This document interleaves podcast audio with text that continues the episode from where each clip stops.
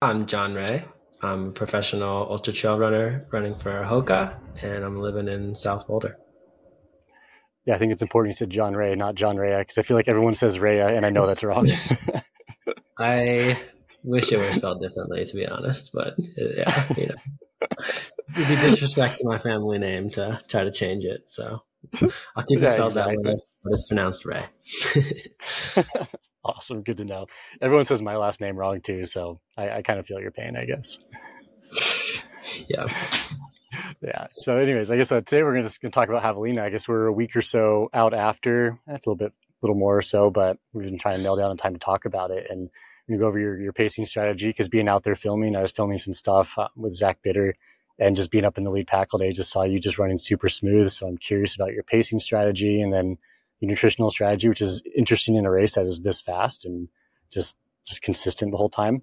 And also you taking your ticket to states, because you've won a couple in the past and here you are going back. Yeah. All fun, exciting topics.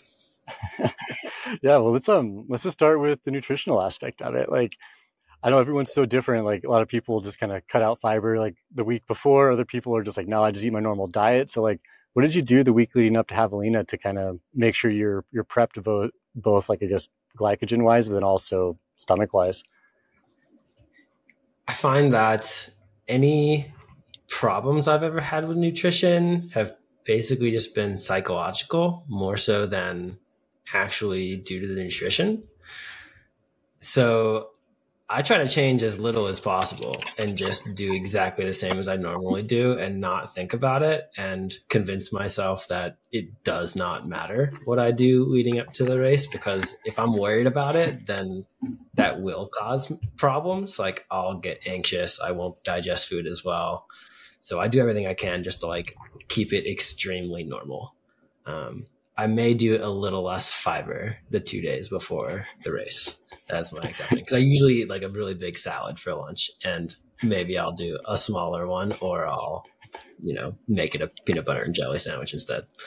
But yeah. So you kind of you consistently eat that way then, like salads every day and then like a PB&Js and that sort of thing. And yeah, my general diet is pretty close to vegan, but not strict. I'll eat eggs a couple times a week. And that's not necessarily for performance reasons or anything. It's more so because of environmental impact. So I mean, my priorities with eating are like eat healthy food, minimize environmental impact, and then think about whether there's like other things to consider for performance or other daily life considerations. But yeah, so I think a pretty normal diet other than not eating meat or dairy. I guess what I mean by normal diet is like your typical diet more so than anything, because everyone has their idea of like what a normal diet is or whatever, right? Yeah. Yeah. But with trying to keep it stable and consistent, not changing it leading up to a race at least, I would say I used to have like pretty bad stomach cramps, just like a side stitch that would come up during races. I haven't had a problem with it in the last 3 years, but I would say in my first couple of years of running, I think I was extra anxious during racing basically. And sometimes during workouts too, I would just be like really anxious and worried about it. And that would cause me to get these side stitches. And it sometimes would leak into the week before the race, where if I was thinking about it a lot and overstressed and like trying to do things with my diet or the rest of my life, the week leading up to the race, I would start getting a side stitch from just like sitting there doing nothing, like 5 days before a race. But I think that was all stress related and like completely separate from what I was actually eating or how much or timing or anything like that. I think it was 100% stress. So I just try to not stress about it at all. And that's led to the like best outcomes that I've had for the last couple of years. Just be a less worried overall person. If you can calm yourself down a bit and like stop over worrying about things, then it's better. It's pretty interesting how like being stressed out can affect your digestion and everything. And if you like experience that during a race, it's like, okay, now you're not digesting properly and potentially getting nauseous or just stomach pain or stitches like you were saying. Yeah.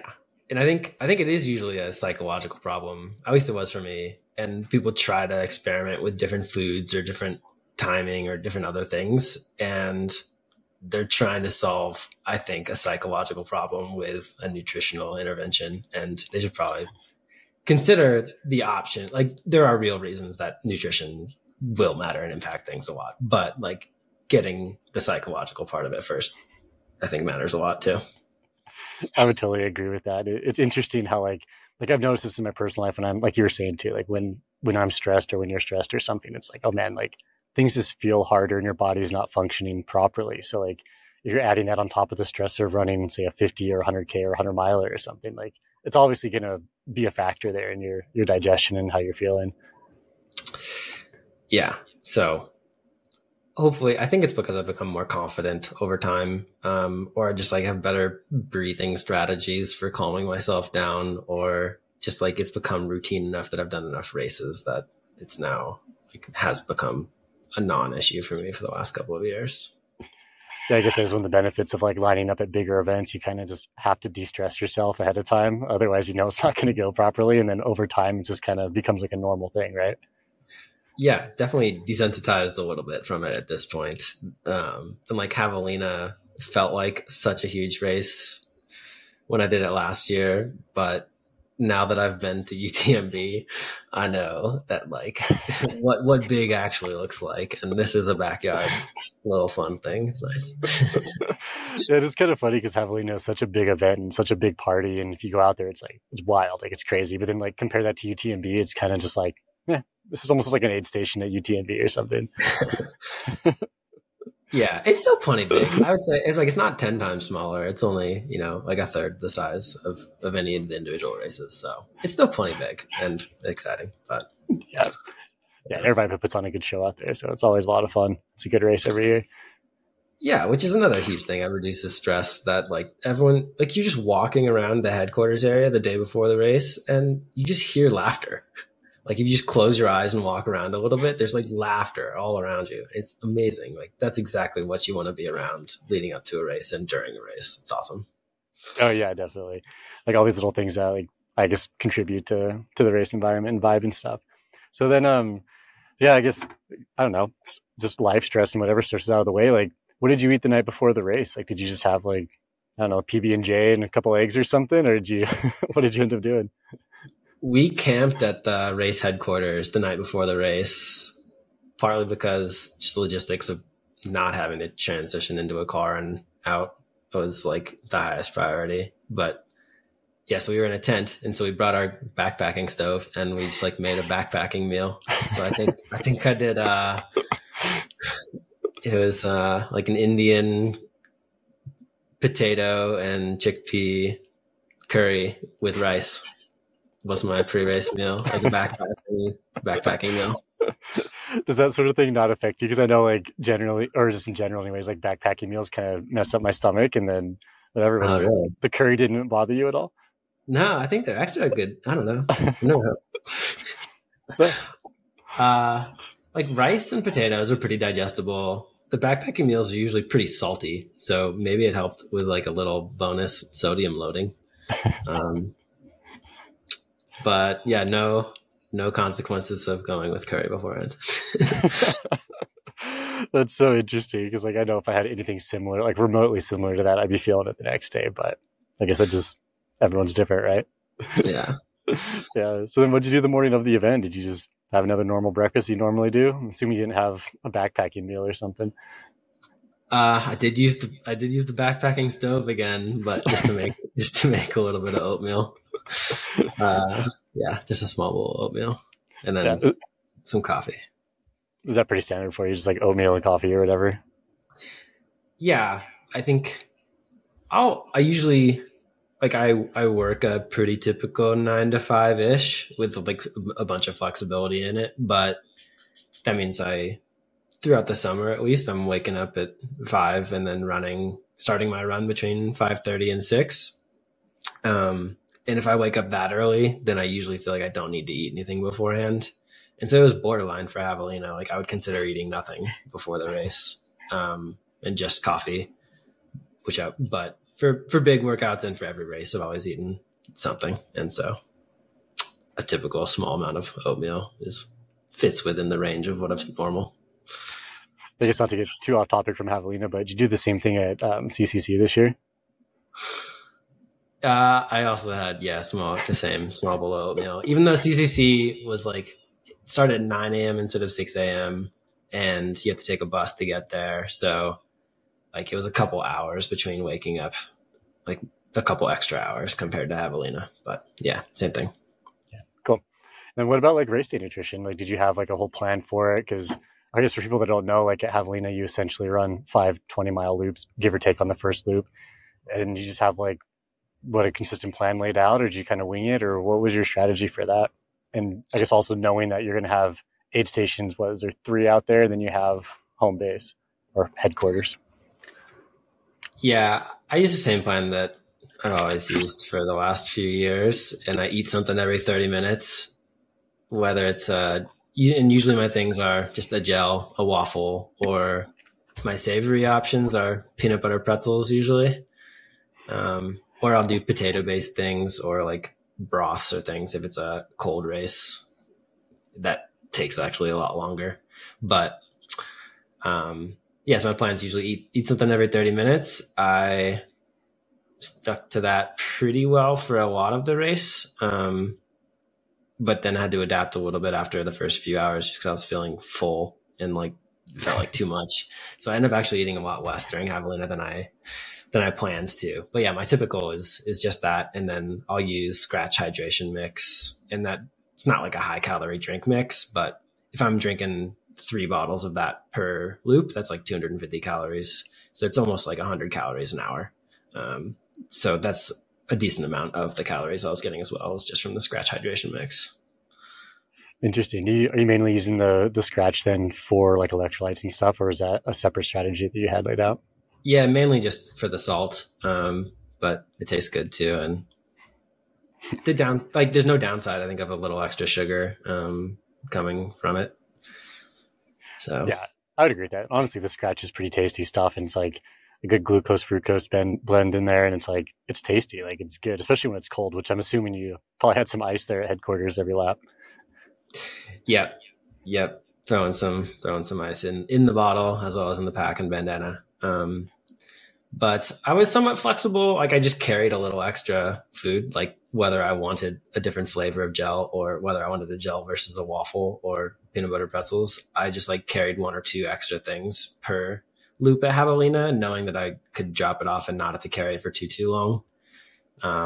But I would just pick up a handful of things each loop from the headquarters area, and then just try to blow through aid stations pretty quickly, where the only thing I was doing at aid stations was just refilling a bottle. Yeah, the couple times I saw you, I think at Rattlesnake, it's the third one, right? The one right before headquarters. Mm-hmm. It seemed you were just kind of in and out really quick and had everything really dialed. Yeah, and now when you're running downhill, it's less than 30 minutes back to headquarters. So, you're just topping off from that point, and you're about to get your real stuff pretty soon. So I feel that was the shortest aid station stop compared to the other two. Yeah, that makes a lot of sense then. So what brand of gels and waffles were you using? Curiosity. Yeah, well, for the gels, I'm going to have to figure out something new because I like the Clif gels the most, but they've been discontinued, so they're not making them anymore. So I'm going to have to figure something out. And I did a round of testing last year, a bunch of different options, and I hated most of them. They either taste super chemically, or there's super high volume, the isotonic ones, or weird textures. I don't know. Generally, a lot of them are bad. But Clif gels I've been happy with, but now I got to find something new. But yeah, that's what I was using. I can't believe you use Clif gels. I haven't had those in years. And when I first used them, I was just I can't even choke these things down. They're just, for me, I thought they were awful, but. What do you do instead? I need recommendations. I love Precision gels. They're just neutral tasting, and the caffeinated ones are a little bitter from the caffeine in them, but the normal ones are just nice. They just go down easy. That and Martin gels, I think, are my favorite. Okay. I think that both of them have similar textures that I did not like. But, are you a texture guy then? Is that what you go for? I'm not usually, but I guess in the world of gels, I've had the luxury of being picky, but not anymore. Dang, dude. Well, sorry about Cliff then. That's a deal or a heartbreaker for you. Maybe I'll start experimenting with making my own or something. You could do that. Like, yeah. I do a lot of cycling too, and they always make their own drink mixes, just like out of like basically cane sugar, and salt. So I don't know. Can't be that hard, right?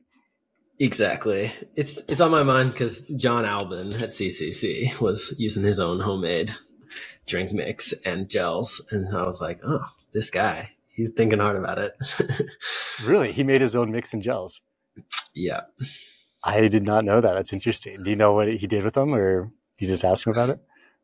We didn't talk in detail, but it was it seemed like he just dumped some sugar and some salt in there, and that was it. I don't know if he had a gelling agent for gels, but yeah, it was like a pretty simple ingredient list. That's pretty interesting. But I guess when you think about it though, like it is pretty straightforward, like the basics of it anyways. It's like some glucose, fructose, whatever, and like you get this like pretty good combo there, and just if it tastes good to you, like whatever. And like I don't think it needs to be overly complicated, and that may actually cause a lot of stomach issues with a lot of people. Or maybe it's psychological, like you were saying. Yeah. Yep. Yeah. Interesting then. So, well, that's really interesting, I guess, that you use Clif gels and whatever, but in the Scratch. But afterwards, did you do anything to recover specifically? Because you finished strong. Like, you came in, like, obviously you won a golden ticket and you won, so you're stoked, and you did a little dance at the finish, which was cool. But how did you feel afterwards? Like, how did recovery go and everything? Was it just, how was it? Yeah, it was all right. Well, okay, maybe the other thing I'll share about nutrition during the race is that, like, I did feel like I followed my nutrition plan for the first 5 hours, I think, like eating something every 30 minutes, most of it being gels, and then a couple, like a waffle or two in there, and then some, like a couple servings of peanut butter pretzels early on, actually. But I ate like about 600 calories on both of the first two loops. So by 5 hours in, I'd eaten like 1,200 calories. And that's pretty normal for me. Like, I guess the range that I've always thought of is you either take 30 minutes off of the total time and then 250 calories per hour, and that's on the low end. Or sorry, 30 minutes off and then 300 calories per hour would be the high end. And then 60 minutes off and 250 calories per hour would be the low end. So that's usually like my range. But, so I was on that for the first 5 hours, but I just like felt kind of full the whole time. Like I was like getting the food in, but I didn't really crave it or want it that much. And so I let myself back off just a little bit. And I think I was like 450 calories on lap 3. And then my appetite went down a little bit, and definitely being hot made it harder to eat. And the only time I had any appetite was right after cooling off at an aid station is when I could try to get some food in. But on lap 4, I was definitely getting worried that like I wasn't taking in much food, and I was hoping that wasn't going to lead to a crash and a bonk. But I only did 300 calories on that lap. And then on the last lap, I took in nothing but the bottles of Scratch. So for the last like 5+ hours of the race, I had less than 600 calories. So on average for the race, I was just under 200 calories per hour. But that was a little bit of an anomaly for me. And I was starting to get worried about it because, like, you know, I feel like there's more stories out there right now, and they're very useful, about people taking in like 400 calories per hour during this race. And just like, they just put in more, and they kept on feeling better, and they kept on eating more. And I wish that had been true for me, and I would have had like even more energy, And I was getting nervous towards the ends of lap 3 and beginning of lap 4 that like if I wasn't getting enough in, then I was going to crash and not have energy at the end. But I tried to stay calm about it. And, you know, sometimes you just like don't actually need a ton, and you can get away with it. And so but I don't know. I felt like I got away with it basically, rather than it being actually like a perfect nutrition day for me, during the race. Yeah, that's really interesting, considering how, like, I guess with some running, like ultra running stuff, and also a lot of cycling, people are doing like 100, 120 grams of carbs an hour, which is an insane amount of calories to push down. And here you are, like, basically doing a lot less than that. Like, I know it wasn't like what you planned for, but it's interesting how you can still finish strong, even if things aren't exactly ideal. Yeah. Yeah. So it did happen in this instance, at least. That's one story of like, I did less than 200 calories per hour during this race and it still went well, but that is the least I think I've done in a race that I've done well in. So, but I do think like that set me back a little bit, that like, it was a little bit harder to recover afterwards. For the first couple of days, I just like felt extra achy and stiff and was waking up in the middle of the night to eat some more food so that I could fall asleep. That's usually my limiter of like, if I don't eat enough, then I can't sleep well. And so that's usually my sign that I need to eat a little bit more and then I'll sleep well. So it's a useful signal. Oh yeah, definitely. That's for sure. Do you feel like looking back now that you wish you would have done maybe more drink mix to just up your caloric intake on those last couple laps? Yeah, either that or more heat management. Like I did, like I threw ice in a pack on laps 2 and 4 and I carried an ice bandana for lap 3, but only for lap 3. And I think I was dunking myself at every single aid station in water, but like the section from Coyote to Jackass, aid 1 to aid 2, it takes like a little over an hour, most laps, or maybe just a little, like about an hour. And the ice bandana has dried out and like you've dried out. And I think I was just like, you're running uphill, you're burning like a little bit hotter. And so just like felt overheated at that point. So maybe I should have carried a bottle with me just to like dunk on myself for the second half of it, or done something else to cool myself off, because I think that could have helped just like increase appetite. But yeah, I do think the like if I just put more calories in my bottles, then that could have been like the other alternative adaptation I could have put in. Yeah. Interesting. This is kind of off topic, but do you kind of enjoy looking back at the puzzle and like, okay, like I ran this race and it went well, but these things I could do better for say states or something? Yeah, I do feel like I need to get it more correct at states. Maybe at states, like there's no aid station gaps that are quite as long as that. Maybe Michigan Bluff to Forest Hill takes almost an hour. So you can cool off a little more frequently, which helps, but like I'm definitely paying attention to that and not like walking away from Javelina being like, wow, I won the race. Like it was awesome. Like it was perfect. No need to reconsider anything. There's definitely things to learn. And, yeah, having experiences on ups and downs on either side of things, like eating a lot, not eating a lot, being hot, really good at managing the heat, like knowing the ranges of those things just like is all useful experience that adds up to being able to respond and adapt to a situation in a future race. So I think that's one of the reasons that ultra running is such an experience-based sport, that it's not just how fit you are. It like the experience matters a ton. Yeah, definitely. I think like being comfortable with it, and like you're saying earlier, like the psychological aspect of it, just being comfortable and knowing how long you're going to be out there for. And then also it's like live and learn, right? Like you're always going to learn something from every race you do or every event or long run. And it's like kind of just a snowball effect of hopefully positive things that you learn. Yeah. And I definitely want to be fully open to learning every time I show up to a race, that like, I don't think I just know everything, and I'm going to be like paying attention.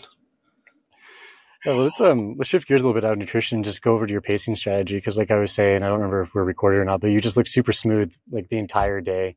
And a couple of guys I was talking to the day before, like they had their splits laid out to basically run golden ticket pace from the year prior, I think from what Dakota ran. And then you guys you went out and like it was a fast race. Like it was incredibly fast, but you looked smooth and consistent the entire time. So did you have a pacing strategy set out specifically to win, or was it kind of like based off what other people were doing, or how did that kind of look for you? I was basing, okay, well, I had last year's splits from myself, and I paced last year in 2022 at Javelina like extremely well, far better actually than this year. At least on paper, it was more consistent and more even, like smaller difference in times between each lap. And Dakota's times were pretty good, I think, but mine were even more even, which is why I caught him on lap 4, but then he had like a really fast last lap to take the win. So I knew I had my times from last year that felt like they were basically perfect in terms of like ratios between them. Like, I think it makes sense to slow down a little bit during the race because of the temperature. Like the first lap is expected to be a little bit faster because it's cooler, and the last lap too, but less so. Like the first thing in the morning is the coldest. Like that's where you can run the fastest. You have to carry the least amount of stuff. You stop never. And then you slowly slow down your pace a little bit on laps 2 through 4, and it's getting hotter through each of those. So it makes sense to back off a little bit. But yeah, I think running basically an even pace was the right strategy, minus like a few minutes for each lap for that, like accounting for temperature for the most part. And going into the race this year, I basically talked to my coach about strategy, and I wasn't going to try to play any games or like do anything showy or like make any moves. Like I was going to try to run a fast time, and that was what I expected to be the way to get a golden ticket. I knew that I was like far fitter than last year. There's like long runs at the same pace were coming easily, and like workouts were all a little bit faster. So, and also, yeah, more confidence and like belief in myself, more experience. So all of those things meant that I definitely knew that I could go faster than last year. And like the 6 minutes between me and Dakota's time also felt like a pretty easy to gap to bridge. So I definitely was thinking I was going to go under the course record, maybe 12:45. And then like, I knew Matt Daniels had 12:30 in his head, and like, that's really fast, but also like, the runs that we had done together felt pretty easy at that pace. And like, it was almost imaginable to be able to do that. So there's like a range of unknown that was, I felt like there was still like 15 or 20 minutes of uncertainty, like between the, like somewhere between 12:30 and 12:58. So like, I wasn't too tied to exact splits, and I didn't even write them down. I just took last year's numbers as like information and benchmarks, I suppose. And also knew that there was like some range of flexibility. But then my thoughts on pacing have really changed actually since CCC for the most part, because that race is stupid. It like everyone starts off at like a 5:30 mile pace, and we run the first 20 minutes of the race at 5:30 pace until we hit the single track. And then we like start hiking uphill, and it's a more cautious, like 6:30 to 7 minute pace for the rest of the first climb. And then like, but by the end, the equivalent pace that we've run is like 8 minute pace or something like that, because of like the technical terrain and ups and downs and things.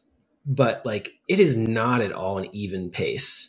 But no one's ever been successful at that race in like attempting to run an even pace. And so I think part of it is because of the like single track, it being narrowed down, and you get bottlenecked and you get stuck behind people. But then again, like if that slowing you down for the first hour of an 11-hour race is probably okay. But I like really didn't understand how that made any sense. Like how could that be the right pacing strategy to do well at CCC?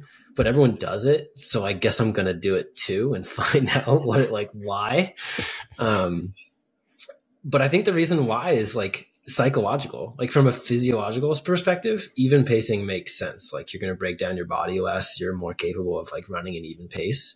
But there's so much psychological benefit to being near the front. And at CCC, with so many fans on the course, you're getting cheered on so differently by the fans. Everyone looks at you differently. You think about yourself differently. And that confidence, and also just like the bonus cheers from the fans, just creates this crazy feedback loop that just gives you more and more energy. So you don't actually lose all of that time. Like you're still running slower at the end, but you wouldn't have been running faster if you had gone slower earlier. So I remembered that from CCC about pacing, that like there's something to be said for being near the front. Like that really changes how you feel and how people are responding to you too. So I had that in my head too. In addition to this, like, yeah, I paced extremely well at Javelina last year. I need to like do the same thing, and like even splits was like definitely the way to have success.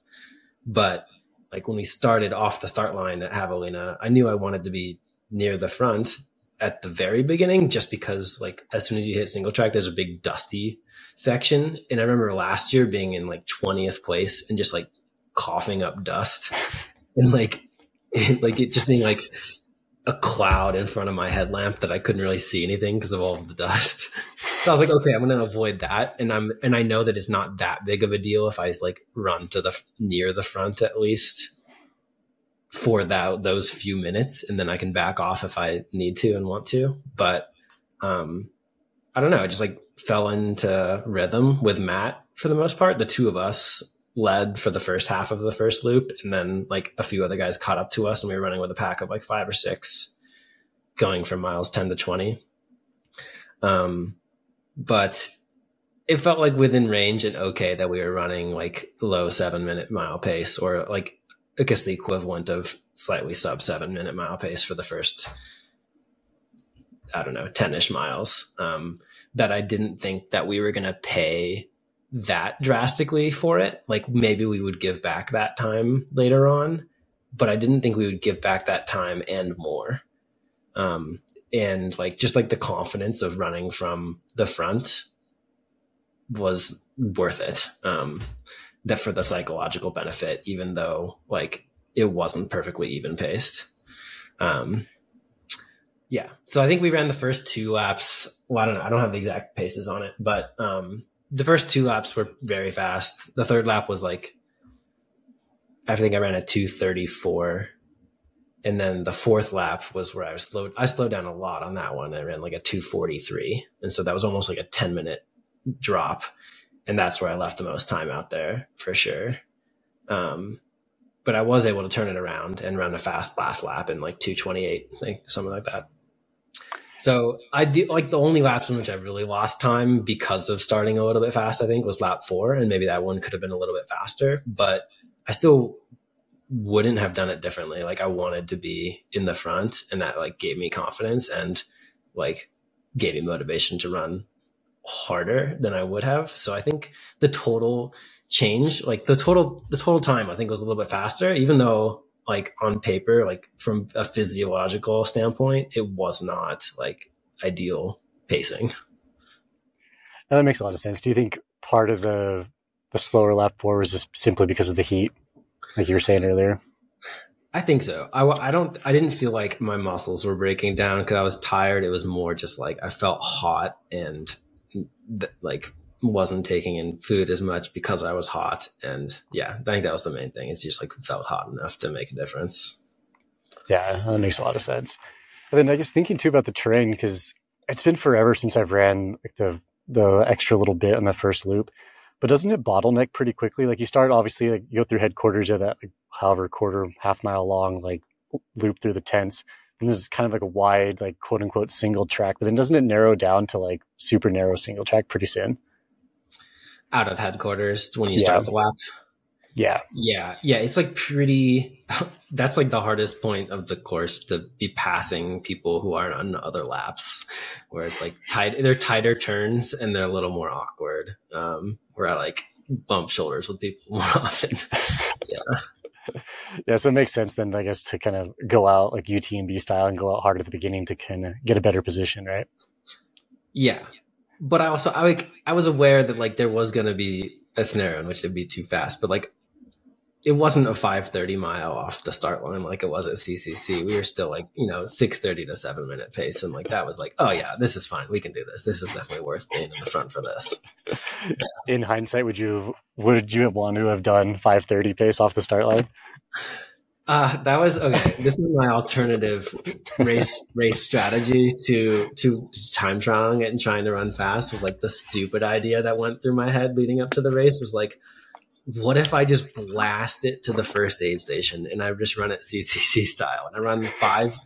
I can run 5:30s to the first aid station. I'll need to slow down a lot, but like everyone else would be like, "Whoa, what is happening?" Like it would really throw off the rest of the field. So that went through my head, but like, I think I cared too much about the final results to do something that dumb. He definitely played it smart, but it also would have been fun to watch from a spectator perspective of you just watching going out, or watching you go out at 5:30 pace. Yeah, you know, someday I'll just go for the gimmicks rather than the performance, but not this time.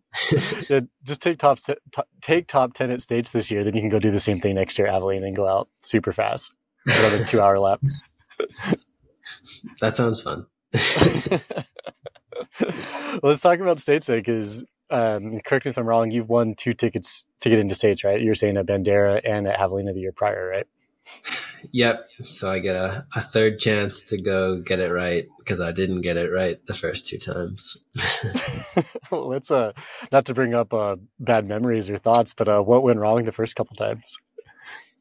So the first time, I think was mainly just like one nutritional mistake, actually. I started off in about 10th place through the first couple aid stations. And then I passed a bunch of people in the canyons, and then coming into Forest Hill in 2022, I was running with 2 other guys, Vincent Viet and Arlen Glick, and we were in 3rd through 5th place. And so that was like dreams coming true. Like, whoa, like I'm in 3rd place right now. And like, it feels right. Like this feels fine. Like this is awesome. Like I'm going to do this. And like visions of crossing the finish line on the podium was like already going through my head during the race. But like shortly after Forest Hill, I was just like stopping on the side of the trail with diarrhea, like every mile or 2. And then that eventually made me super dehydrated and ended up walking a lot of the last 50K of the race. But I think the thing that led to that was I drank like the hyperhydration drink at Dusty Corners, like mile 40 or so. So it was just like an hour or 2 before getting to that section where I was starting to have GI distress. And that was basically, I just like chugged a whole bottle of it. And so that was like 2 grams of sodium. I think it was 1,800 milligrams all in one go. And I was like trying to be ahead of salt needs, because like that's better than being behind. You don't want to be hyponatremic. And I was like in my head going into the race, but I think I like all at once 2 grams of sodium was, it's like the equivalent of like, you know, 6 or 7 salt pills at once. So that was too much and I didn't realize that if you go really high on sodium, that can act as a diuretic. So don't do that. Like drip sodium. So that was the mistake of year 1. But otherwise, like I like managed the heat really well, and I thought I like was prepared and things. And then this year, I think I may have come in a little overtrained. Like I was just a little bit tired, whether that was physical or mental or both. But early on in the race, I had thoughts of like, oh, my like quads feel kind of tired. Like I kind of wish I was in the crew rather than running the race right now. And those are like dangerous thoughts to be having at mile 15. So I was really scared of that turning into something worse. And so I moderated my effort and like went with a slower pace early on, but then I kind of like just stayed in that slow pace the entire way. So I just ran consistently but slow the entire time the second time back this year in 2023. So I ran fast. Like I ran a 16:30 something, and that was a lot better than I had done in 2022 because I didn't like walk the last 50K, but I still like wasn't like in the race really, because I think I was a little overtrained and like mentally fatigued going in. So I want to maintain my stoke and energy that I had for the first time, but you know, have my experience and like not make any nutritional mistakes, but be ready to like work really hard and make it hard, because I think that was a problem with the second time that I was like, okay, like I really screwed that up. I want to avoid any major big mistakes. I'm okay making small mistakes and like not caring about the little things. It's okay if I run a little bit slower, but it turns out like just like running a little bit slower the entire time adds up to a lot of time lost. So this year, yeah, hopefully I like get those things right. I like come to the race, you know, like not over prepared, and I don't make any mistakes, and I'm like ready to work really, really hard, and understand that it's going to be a bit painful and difficult at times, but I do want that experience. I want to like go through that experience and respond to the challenge. So, you know, I got so many months between now and then to actually prepare for it, but it's the race that I care about the most in the world, and I'm from California, so my family gets to be there and get to see it. It's got the most, I mean, it's like I'm a U.S. runner, so of course I care about the U.S. race the most, and so that's where my heart is, and I really, really, really want to do my best at it. So what are you going to change then besides not downing 2 grams of sodium at once and going in way overtrained? Not much, I think. I guess I'll have to find a new gel. So maybe I'll be dabbling with like different drink mixes and things as alternatives. But no, I think I know how to like cool off in the heat. I think I know the course pretty well. So I just want to like show up ready to try my best and execute on the things that I know how to do. You definitely have like the talent and the ability to do it. So it'd be cool to see you kind of fine tune everything and figure it out this year, or this coming year, I should say. I want to see that too. I can only imagine, man. Do you have any events on your calendar lined up to kind of prep for it? Or are you just kind of going to fly low key for the next few months?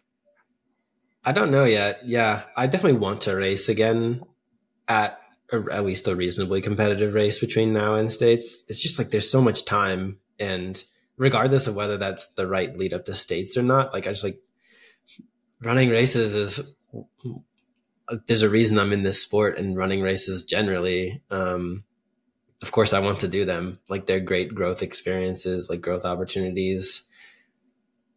They're fun. They give a purpose to my day to day. And so like, I'm going to sign up for something, but I don't know exactly what it'll be yet. No, that makes a lot of sense. And I don't know. It's like, yeah, racing is part of the reason why we do this, right? Like one, running's just fun in itself and enjoyable, but doing something competitive and testing yourself, improving yourself is great. Yeah. You go to a different level of learning and challenge at races when you like actually show up and do your honest best. Then like you can't hide behind anything, and that really reveals everything that you've done in the lead up and how you're doing at that moment. Yeah, and I guess thinking of that, this is kind of off topic, but like I was thinking about this morning on my run, that one thing I really like about running is like you're saying, you can't hide from things. Like either come in and you're fit and ready to go or not. Like you can't fake it. Like there's some sports where you can be like, okay, well, I bought a faster bike, so that increased like whatever my speed or whatever. But like with running, you really can't do that. Like maybe with carbon shoes to a certain extent, but it's not the same. Like, yeah, new shoes make me run faster, but I think a lot of it is placebo. You know? It's like, oh, sweet, like new shoe day, we're running fast. Yeah, you totally can't hide. You bring your full self to ultras, like mental, physical, your past, your present, and like things that you don't even know are stressing you out, just show up and like present as worse performance or other things. So there's your subconscious is at work too. You're bringing that to your race too, but yeah, it's definitely your whole self. Yeah. The psychological aspect is so interesting. And I know like people always talk about it, like, oh, like mind over matter or whatever, like mind's so important in running, like whatever, but like, it really does make a difference. Like I notice like when I'm stressed out and go into a workout, my workout usually sucks. Like if I go in a good headspace and like ready to go, like it's a lot better. And it's definitely the same thing in racing is if I'm worried about like a girlfriend or whatever, and it's like I start this race and it sucks. It's like, yeah, like it's not their fault necessarily, but it's me like overthinking and dwelling on things versus focusing on the actual run. Yeah, for sure. I have had the other experience where I've been super negative and be like, oh, I don't want to do this workout. Like this is going to be hard. Like I'm just going to jog this one. Like I'm just going to half-ass it. But then like my first split of an interval or something is actually only a couple seconds off. And I'm like, oh, well, I guess it's not that terrible of a day. And then like I end up having a pretty solid workout. I have had that happen, which like being super grumpy and negative going into a workout and having it still end up being okay. But that's the exception, not the rule for sure. Definitely the boost of like being positive matters for most workouts. Definitely. I would agree with that 100%. I think the science does back that up as well, that like the mindset there is like super crucial. Like I can't name any studies off the top of my head, but I've listened to a lot of it. Yeah, I trust. It just like makes sense. So no need to question it. Definitely. Well, cool, man. Let's wrap it up here. Thanks for taking the time. I really appreciate it. It was interesting to hear about Javelina and a little bit about CCC as well. Yeah, thanks for having me. It's been a good time. Yeah, for sure. Where can people find you and like where you're at? Strava, Instagram, and all that good stuff. Yeah, I'm most active on Strava, meaning like all of my runs auto upload, and I usually will put a note or a title or something on them. And I have an Instagram too. I'm less active there, but I definitely show up and I'll respond to messages and things there. So my Instagram handle is Jon Rea, spelled the actual way, and then underscore say Ray, spelled R-A-Y, because that's how you actually pronounce it. Well, that makes a lot of sense. I had no idea why it was say Ray. I wasn't sure, but now I get it. Someday, maybe I'll just change my name. But nah, dude, don't disrespect your family. You're right. I won't tell them. That was not on the table. All right, man. I'll let you go, but I'll see you at States or something, if not earlier. Yeah. Thanks, Derek. All right, yeah, man. Have a good one.